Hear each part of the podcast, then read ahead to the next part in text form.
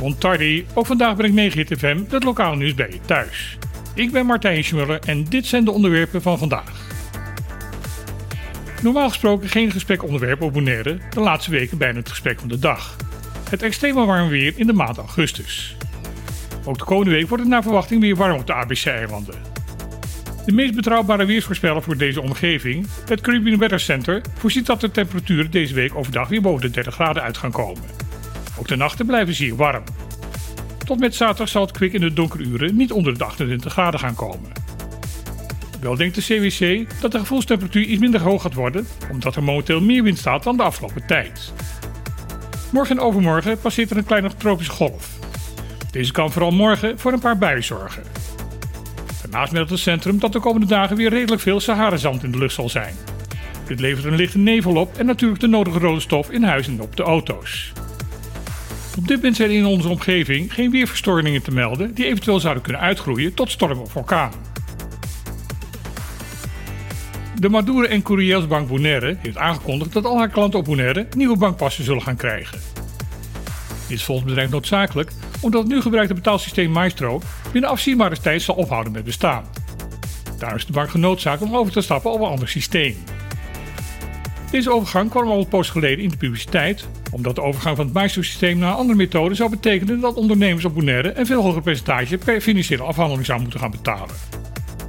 Om deze reden kan bij een bekende supermarkt op Thailand tegenwoordig niet meer betaald worden met Nederlandse betaalpassen, omdat die meestal al zijn overgestapt van Maestro naar VPay, het debitkaartsysteem van Visa. MCB blijkt nu voor de concurrent Mastercard te hebben gekozen. Of deze metaalmethode dezelfde nadelige gevolgen heeft voor de ondernemer, is door de bank niet bekendgemaakt. Wel dat volgens MCB de nieuwe Bankomatica Pluspas voor de gebruiker van de kaart grote voordelen biedt. Zo zou de kaart gebruikt kunnen worden voor betaling van internationale online aankopen. Halverwege de komende maand zal er begonnen worden met de uitgifte van de nieuwe passen. Deze uitrol zal binnen 9 maanden voltooid moeten worden. Tourism Corporation Bonaire wil aandacht vestigen op minder bekende wonderen van het eiland Bonaire. Daarvoor heeft de toeristenorganisatie een fotowedstrijd uitgeschreven. De Capture Bonaire Fotocontest 2023 is gisteren van start gegaan en deelnemers kunnen tot met 24 september een fotografische bijdrage inleveren. Het is de bedoeling om foto's in te leveren die nieuwsgierigheid opwekken om unieke plekken op het eiland te gaan bezoeken die nog niet bij het grote publiek bekend zijn. De wedstrijd staat open voor iedereen voor 18 jaar en ouder. Het maakt daarbij niet uit of je op Bonaire woont of dat je bezoeker van het eiland bent. De foto's kunnen gemaakt worden met een fototoestel, maar ook met je smartphone.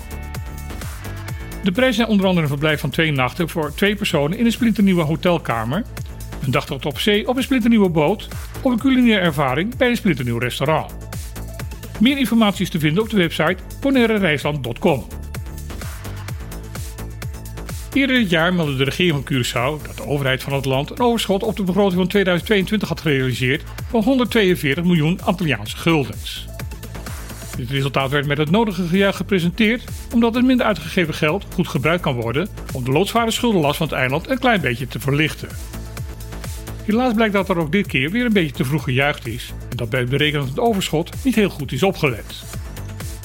Uit de definitieve cijfers over 2022, die nu door het College Financieel Toezicht zijn bekendgemaakt, blijkt dat het bejubelde overschot geslonken te zijn tot 17 miljoen gulden. Deze vermindering van 125 miljoen blijkt veroorzaakt te zijn doordat bij de berekening van de eerdere cijfers niet alle overheidsuitgaven zijn meegenomen. Wijs geworden door de eerdere ervaringen is de overheid van Curaçao een heel stuk voorzichtiger bij de prognose voor het overschot over 2023. Daar wordt namelijk over een mogelijke plus gesproken van 3 miljoen gulden.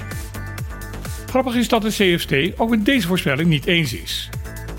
Volgens de toezichthouder zou namelijk met structurele verbeteringen in het financiële beheer rondom de overheidsuitgaven een overschot van 40 tot 60 miljoen realiseerbaar moeten zijn. Dit was weer een lokaal nieuws op Megahit FM.